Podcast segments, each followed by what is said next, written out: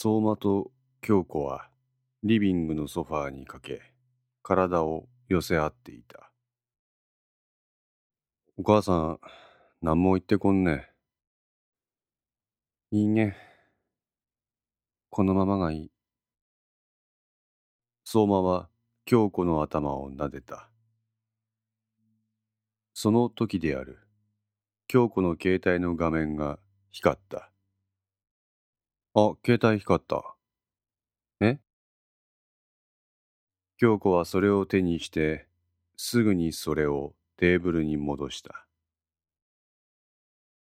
なんや？どうでもいいやつ。え、どうでもいいやつ？うん、SNS の通知。あ、いいが。だって、付き合いだけで入れとるもん。しばらくアプリ起動しとらんかったら友達がこんなこと書いとくから、ウォール覗けって言ってくるげん。大きなお世話やわ。無視け。無視じゃないって。する。うん、同じことやと思うけど。相馬のこの言葉を受け、京子はしぶしぶ再び携帯を手に取った。意外とおもろいことを書いとるかもしれんよ。どういいね、SNS 嫌いやって言ってアプリとか一切入れとらんがいね、あまねは。あ、あ、ごめん。どうせご飯の写真とか、どっかに行ったとか、意識高いコメントとか、シェアさせていただきますとかって、リア充自慢のポストばっかやって。リア充ね。あ、リア充じゃなくて、拡散希望やったわ。ああ、拡散希望。よく見るね。記事のタイトル部分だけ書いて URL 貼り付けとるやつやろ。そんなに限って大したネタじゃねえげんて。相馬に寄りかかっていた京子はソファーに座り直し、無言で携帯の画面をじっと見つめた。異変に気がついた相馬は彼女に声をかけた。どうした？あんまね。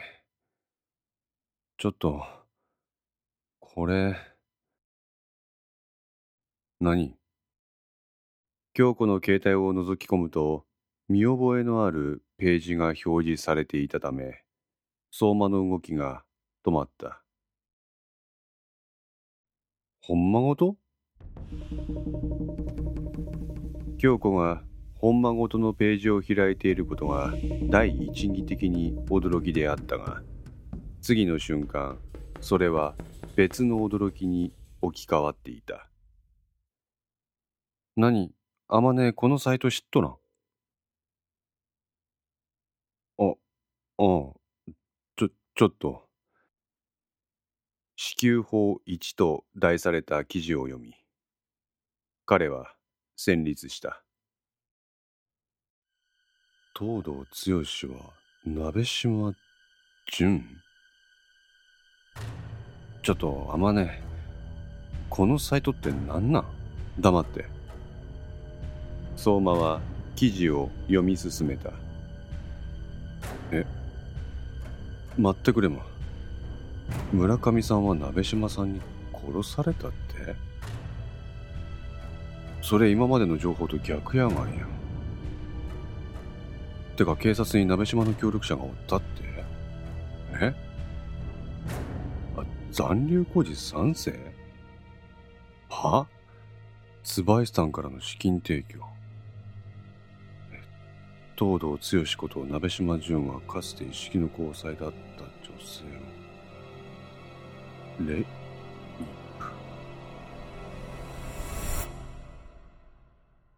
穴山と井上はそのスケープゴートでそのレイプ事件の真の実行犯は鍋島。その鍋島は現在ここ石川県に潜伏中。注意しろ。あまね。これマジか。ねえこのサイトって信用できらん京子を見ずに相馬はそれに答えた。あ、あの、昔、野宿山事件のこと知りたくて、ネット漁っとったら、このサイト引っかかって一応フォローしとったんやけど。パッと見た感じ、結構掘り下げて、いろんな記事書いてるみたいやね。ああ。ねえ、あまね。さっきの石木さんの手紙の件。え？ほら、いろんな人たちが自分の力の限りを尽くして、今、かおりちゃんをコミから遠ざけることを実行しているでしょうってくだりの言葉あったがいね。それがどうかしたん？このブログってのも、その一環とか。え、まさか。だってタイミング良すぎ？あ、まあ。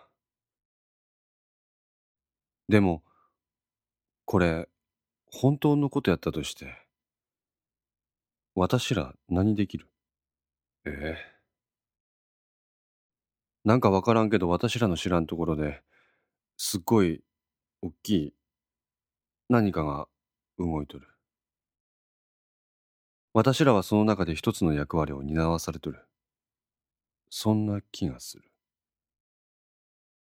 京子ちゃん。多分、お父さんもこのことで今なんかしとる。ねえ、あまね、私ら今何せんといかんげの？京子の表情が変わった。先ほどまでの悲哀に満ちた表情とは打って変わって目に力が宿り、凛とした顔つきになっている。俺らの役割は岩崎さんを込みから遠ざけること。それ以上でもそれ以下でもない。岩崎さんって今どんな感じねんの？うん。長谷部に聞いてみるか。うん。石川県庁から白山市方面に向かって伸びる海側環状線を走行する一台の車があった。聞かないの？え？長谷部君、私迎えに来てから何も喋らない。助手席に座る岩崎の方を見ずに、長谷部はゆっくりと口を開いた。聞いてほしい。え？俺は、なんか、やっきねえことあったらさっさと寝て忘れっか、それこら辺ブラブラして頭空っぽにして、なんとなくそいつ考えんようにしとる。まあ結局のところ、その手のやつは時間しか解決してくれんがやわ。まあ、話聞いて少しでも気が紛れるなら聞いてもいいけど、結局、そのなんか引っかかるもんを解決すんのは岩崎さん自身ねんよ。そんなの分かってる。岩崎は髪の毛をかき上げた。時間が解決してくれそうもないの。え？むしろ、時間が経てば経つほど事態が悪くなるような気がする。何年それ？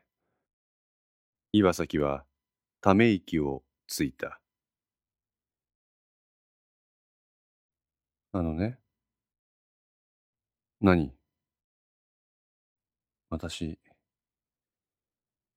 感動されちゃった。え？一人で生きていけってさ。何？どういうことね？私が長谷部君と会ってるの、どこかで気づいたらしいの。え？まさか、岩崎さんの親が？うん。兄さん。兄さん？岩崎さんって兄弟おったんや。岩崎はうなずいた。え、でも、俺と岩崎さん会っとっとか気づいて、なんで、感動？長谷部君、私みたいにいろんな女の子をたぶらかしてたんでしょ？長谷部は思わずブレーキを踏んだ。車はそのまま徐行し、ハザードランプをつけ、路肩に停車した。なんだかね、兄さんが長谷部君のこと調べたの？俺のこと調べた？うん。どう調べた？大学入学当初は県庁の職員になって石川の未来をこの手で作るって意気込んでたけどそれはいつの間にか背筋主義へと転向。ネットワークビジネスに手を出すがそれは失敗。コロコロと主義主張を変え関心事は女性に移り言葉巧みにいろんな女の人に手を出した。長谷部は何も言えない。大学に入ってから長谷部君と肉体関係を持った人は33名。悪魔のような男だって。悪魔。そんな悪魔にたぶらかされてお前はその34人目にノミネートしようとしている。汚らわしいって。長谷部は岩崎の顔を直視できない。彼は思わず窓の外を眺めた。やっぱりそうなんだ。私から顔を背けるってことは思い当たる節があるのね。タバコを取り出した岩崎はそれを加えて火をつけた。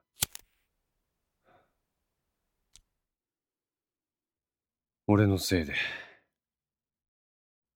岩崎は煙を吹き出した。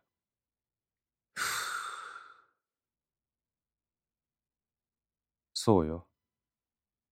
長谷部君のせいで私、感動されちゃった。長谷部は自分の口のあたりを手で覆った。妙な汗が彼の首筋に湧き出てくる。変よね。そんな悪魔みたいな男とちょっと一緒にいただけで。まるで私が長谷部君と付き合ってるみたいに決めつけて。え？だってそうでしょ？一緒に駅前のショッピングセンターに行っただけ。あ、別に男と女の関係持ったわけじゃない。う、うん。ねえ、長谷部君。何？兄さんが言った通り、私もその33人と同じなの？え？私もあなたの暇つぶしの道具の一つなの？それはない。長谷部は即答した。じゃあ何なの？特別な存在や。それはどういうこと？いつも笑顔で鬱陶しい存在。わかりにくい。岩崎さんの壁になっとるようなことがあったら何とかしたい。ただそれだけ。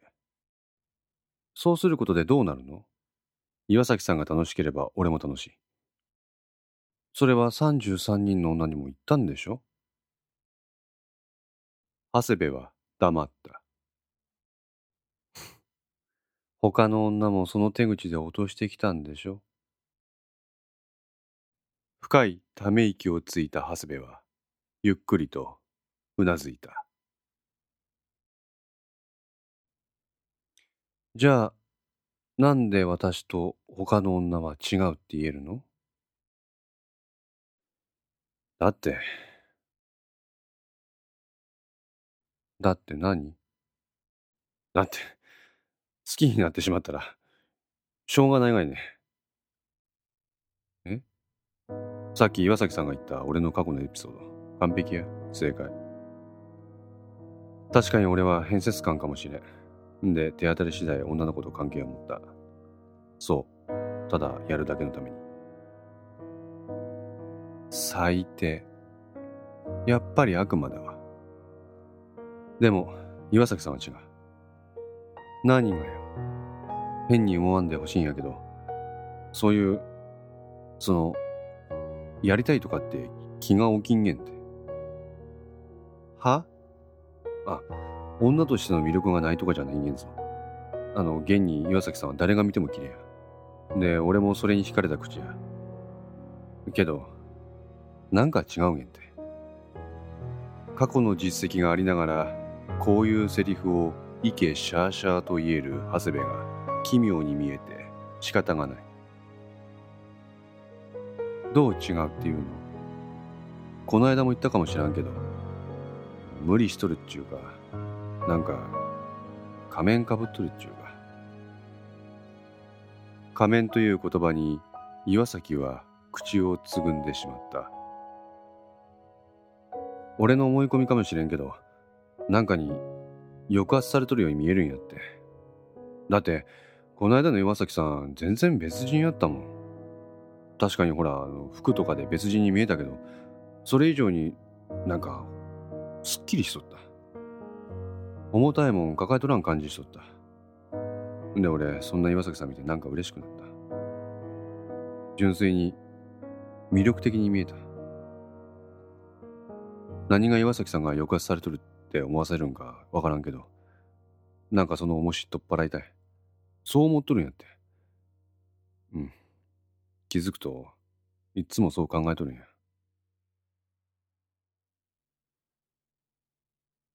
多分、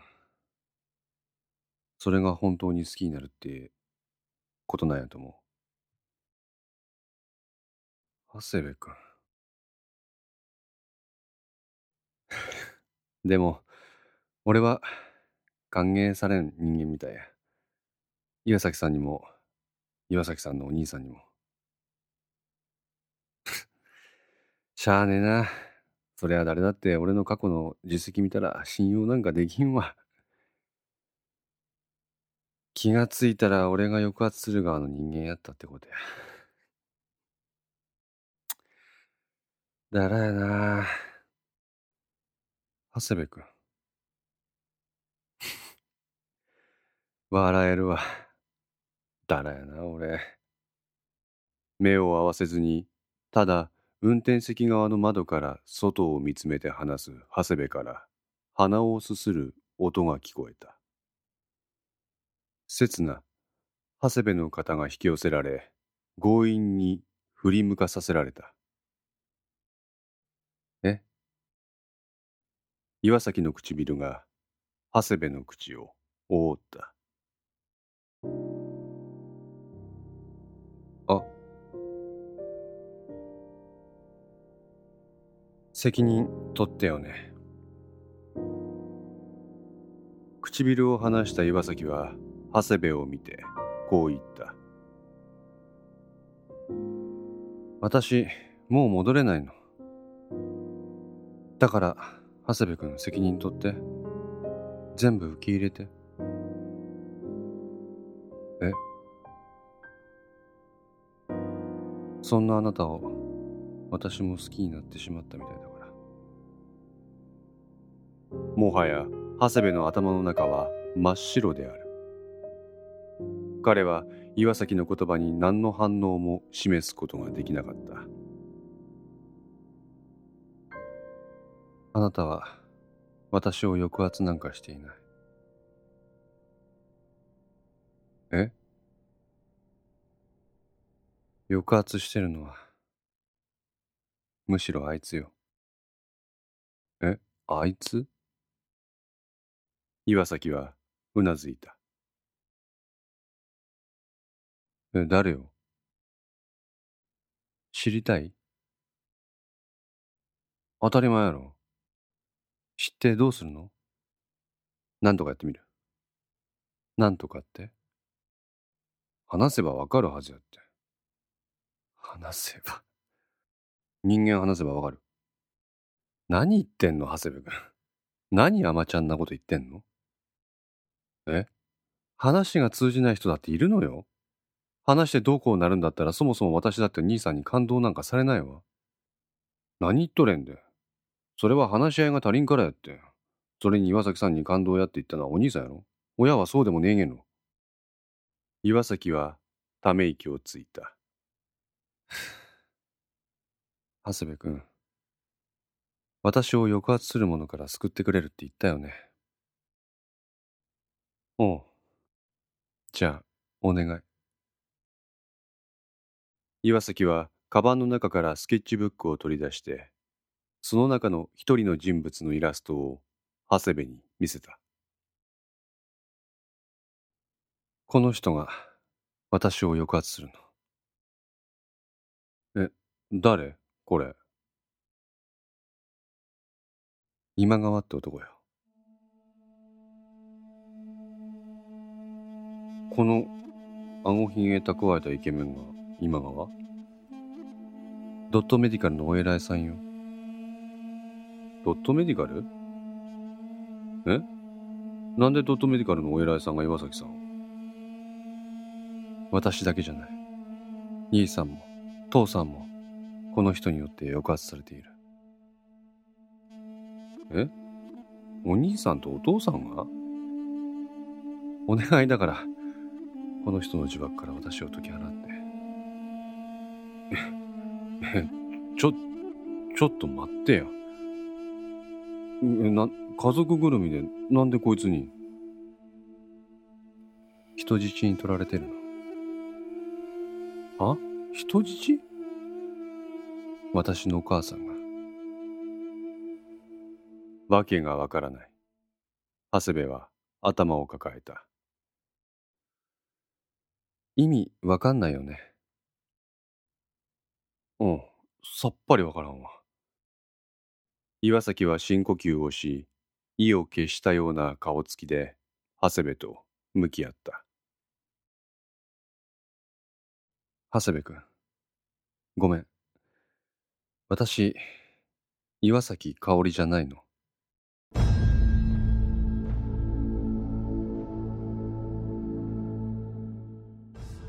え？長谷部君の言った通りよ。私、岩崎香織って別の人間の仮面かぶってた。さらに、長谷部は混乱した。私の名前は下妻で、下妻義夫は私のお父さんよ。は？沈黙が覆う車内で、長谷部の携帯が震える音だけがこだましていた。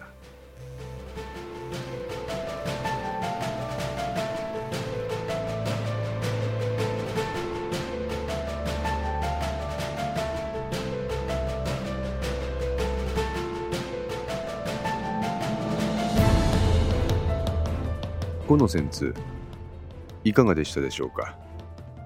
このお話は毎週月曜0時に1話ずつ更新できるよう鋭意作成中です。ご意見やご感想がありましたら、ウェブサイトのコメント欄か、お問い合わせ、お便りコーナーからお寄せください。皆様の声は私にとって非常に励みになりますので、ぜひともよろしくお願いいたします。お寄せいただいた声には、実質ですが、何かしらの返信をさせていただきます。特に、お問い合わせ、お便りのところからお寄せいただいた感想などは、ポッドキャストの中でも紹介させていただきます。また、iTunes Music Store の中のレビューも頂戴できれば嬉しいです。それでは皆さん、また来週、ごきげんよう。